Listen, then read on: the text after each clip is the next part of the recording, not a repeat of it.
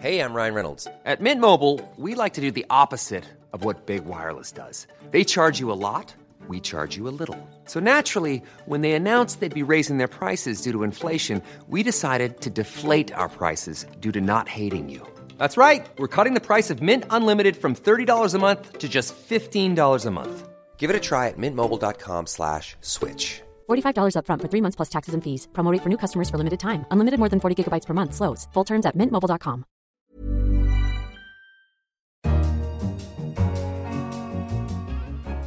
In London, this is The Economist. You're listening to Tasting Menu, a cornucopia of the biggest, the juiciest, and some of the strangest stories from across the week's coverage.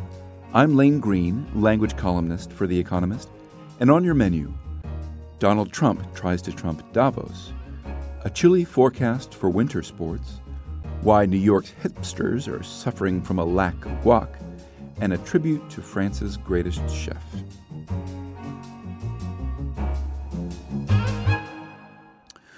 But to start, the next war was our cover line this week. The last quarter century has seen more than its fair share of war in Central Africa, Eastern Europe, and the Middle East. But the prospect of war between great, that is to say, nuclear powers, has been unimaginable. Now, with the global balance of power shifting and an explosion of new technologies, our cover leader declared that it is time to think the unthinkable. The world is not yet prepared for it to become reality. Last week, the Pentagon issued a new national defense strategy that put China and Russia above jihadism as the main threat to America. This week, the chief of Britain's general staff warned of a Russian attack. Even now, America and North Korea are perilously close to a conflict that risks dragging in China or escalating into nuclear catastrophe. This is not the plot of a Cold War novel or of a James Bond film. This is real. The pressing danger is of war on the Korean Peninsula, perhaps this year. Donald Trump has vowed to prevent Kim Jong un, North Korea's leader, from being able to strike America with nuclear armed ballistic missiles, a capability that recent tests suggest he may have within months, if not already. Even a limited attack could trigger all out war. Analysts reckon that North Korean artillery can bombard Seoul, the South Korean capital, with 10,000 rounds a minute. Drones, midget submarines, and tunneling commandos could deploy biological, chemical, and even nuclear weapons. And though all eyes are on the powder keg of the Korean Peninsula, there may be even bigger ones elsewhere. Three decades of unprecedented economic growth have provided China with the wealth to transform its armed forces and given its leaders the sense that their moment has come. Russia, paradoxically, needs to assert itself now because it is in long term decline. Its leaders have spent heavily to restore Russia's hard power, and they are willing to take risks to prove they deserve respect and a seat at the table. Territorial disputes in the South China Sea and Eastern Europe are the first signs of a potential spark. If America allows China and Russia to establish regional hegemonies, either consciously or because its politics are too dysfunctional to muster a response, it will have given them a green light to pursue their interests by brute force. When that was last tried, the result was the First World War. So, what is to be done? We argued that the greatest responsibility lies with America. Almost 20 years of strategic drift has played into the hands of Russia and China. George W. Bush's unsuccessful wars were a distraction and sap support at home for America's global role. Barack Obama pursued a foreign policy of retrenchment and was openly skeptical about the value of hard power. It is as if Mr. Trump wants America to give up defending the system it created and to join Russia and China as just another truculent revisionist power instead. To learn more about what America and the international community can do to diminish the threat of the next great war, you can find The Economist on all good newsstands or go to subscription.economist.com to get us through your letterbox or inbox every week. Come in from the cold now for a tour of the best of Economist radio this week. And with relief, we start with the astonishing power of a new technology to save life. The liver accounts for 20% of all organ donations. Until now, organs have had to be stored on ice. The metra, which means womb in Greek, may look a little like a cool box, but the organs it transports are warm. This means they can survive for much longer, with a much higher chance of being accepted by the recipient's body. Natasha Loder, our healthcare correspondent, came on our Babbage podcast to tell us more. So essentially, what this box does is it, it keeps the liver alive. And what's really incredibly cool about it is that because the device is constantly monitoring the function of the liver and sort of reporting that back, um, and it's displayed in a graphical user interface on the front of the box, when it arrives um, for transplant, the surgeons can look at the interface and see how the uh, liver has been functioning over the previous 5, 10, 12 hours. And so you know exactly what's in the box. Subscribe to Babbage for the latest news on what's cooking in science and technology. It's published every Wednesday. Every January, the world's great and good are transplanted into the usually sleepy heart of Davos in the Swiss Alps for the World Economic Forum. Our editor in chief, Zanny Minton Beddoes, spoke to Anne McElvoy, the head of Economist Radio, in the temporarily glitzy Frozen Heights. Last year, Xi Jinping was the name on everyone's lips, lauded as the hero of globalization. This year's Davos pinup was Emmanuel Macron the rock star of Europe, and in some ways the rock star of the global elite right now is Emmanuel Macron. I, mean, I was outside the hall when he came to give his address. It was absolutely buzzing. It was as though 17, you know, top Hollywood people had arrived. Everyone desperate to get a picture of him, everyone even to see him, and he's quite short, as you know, so that wasn't so easy. He goes on stage.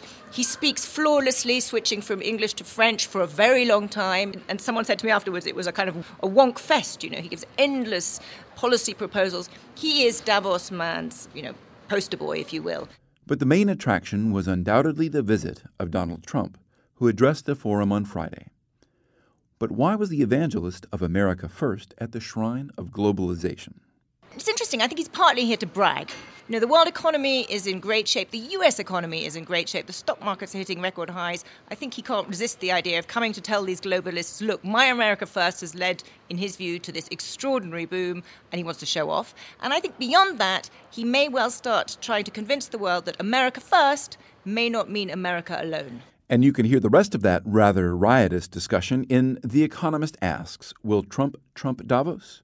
Plus our reactions to Mr. Trump's speech in the week ahead.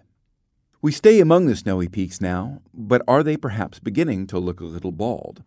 As Pyeongchang warms up for the Winter Olympics, Anton La Guardia, our deputy foreign editor, had a chilly forecast for winter sports. I have skied on occasion, as a, especially you know as a, as a child growing up uh, in Italy. And you recently went back. So last summer, I went to the Dolomites, this place, uh, this glacier called the Marmolada Glacier, which is a wonderful place set uh, among the wonderful mountains of the Dolomites. And this was a place that, until about uh, uh, 10 years ago, was a place where you could go summer skiing. It was a glacier, so you could, you know, ski in a t-shirt and a pair of shorts. And as a kid, yeah, I had gone there. I went back this summer, and there was just water streaming down this glacier.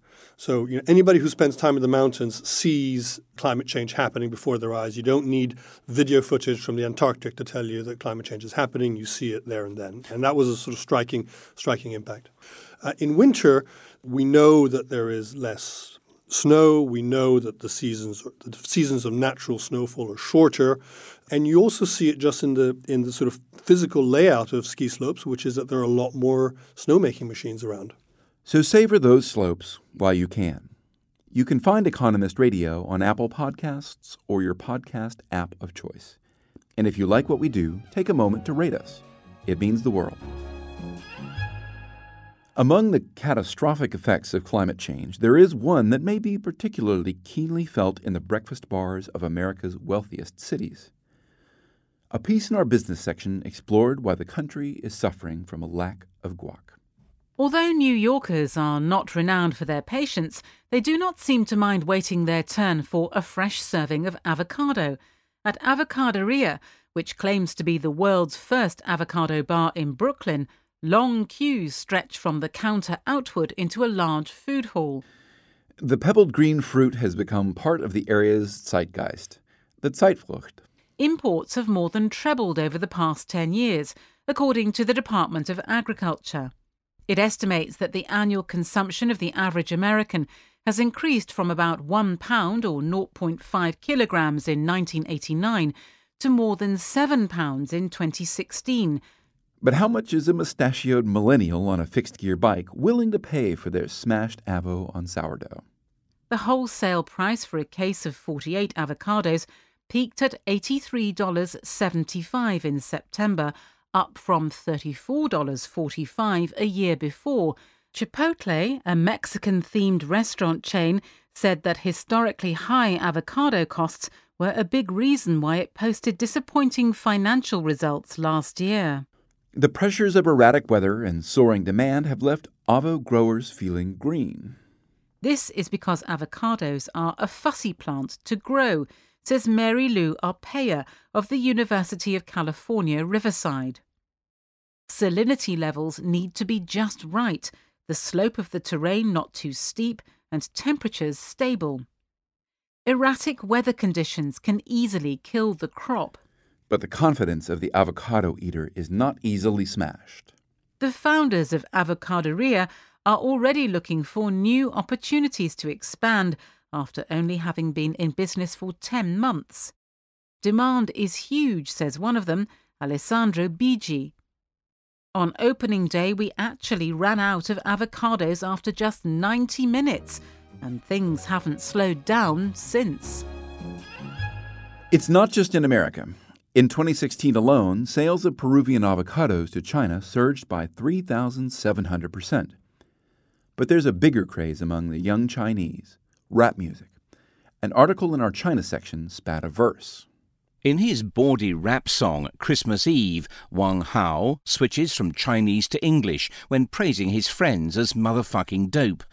Mr. Wang's fans clearly think he is dope too. In September, the musician who uses the stage name PG1 was named as the joint winner of Rap of China, a hip hop themed talent show on iQIYI, a popular video streaming site. During its 12 episode run, the contest racked up a whopping 2.7 billion views, turning its contestants into household names. It was a good day. Unfortunately, Mr. Wang now finds he has 99 problems. In December, Mr. Wang was accused of having an affair with a married actress. In an ensuing online furore, the Communist Youth League tweeted an attack on Christmas Eve, a three year old track that web users had dug out of Mr. Wang's back catalogue and that contained far coarser lyrics than anything he had aired on the show, including a reference to drug taking. All his records have since disappeared from music streaming services. The likeliest explanation seems to be that it ain't nothing but a G thing. G for government. Beforehand, China's media regulator was reported to have circulated guidelines informing broadcasters that they should not feature hip hop music or give airtime to people with questionable morals, undesirable ideologies, or, gasp, visible tattoos. It's tricky. The administration's musical tastes haven't always been so narrow. In 2014, the country's leader, Xi Jinping, said there was a place in China for imported art forms such as rap as long as they conveyed healthy and upbeat messages.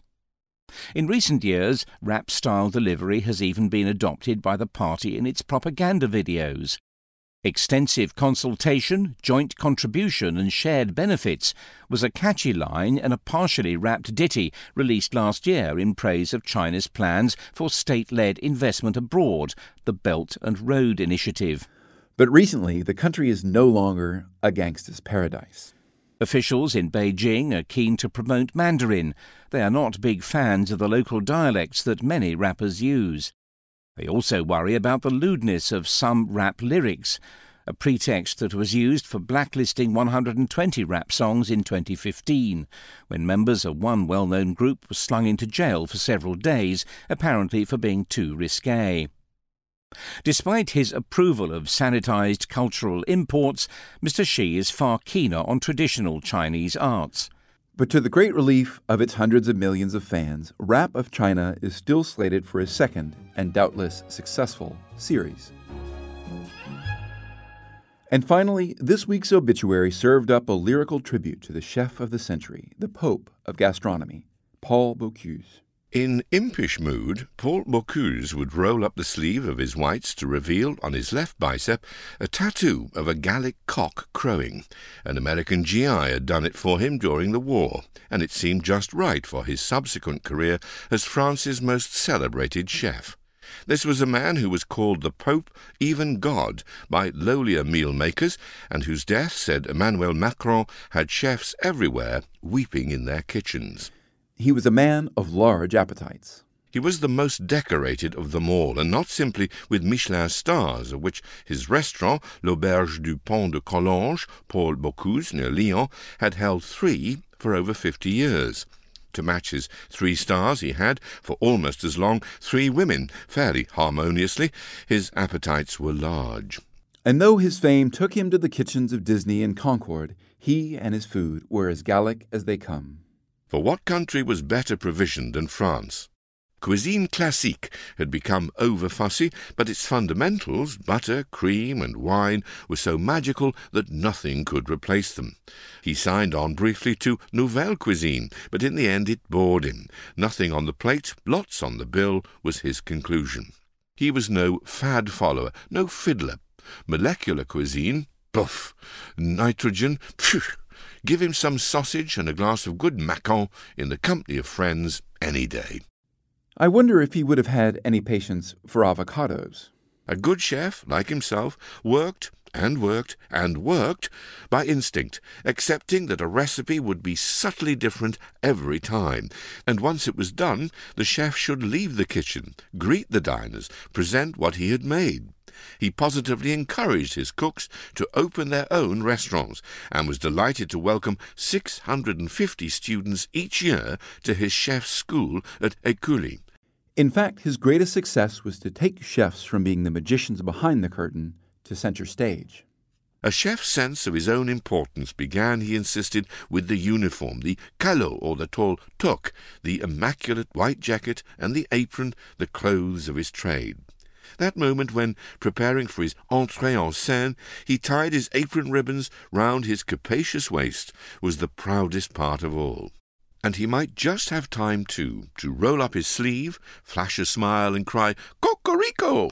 in case anyone doubted who and which country ruled the culinary world. Who is your national culinary champion?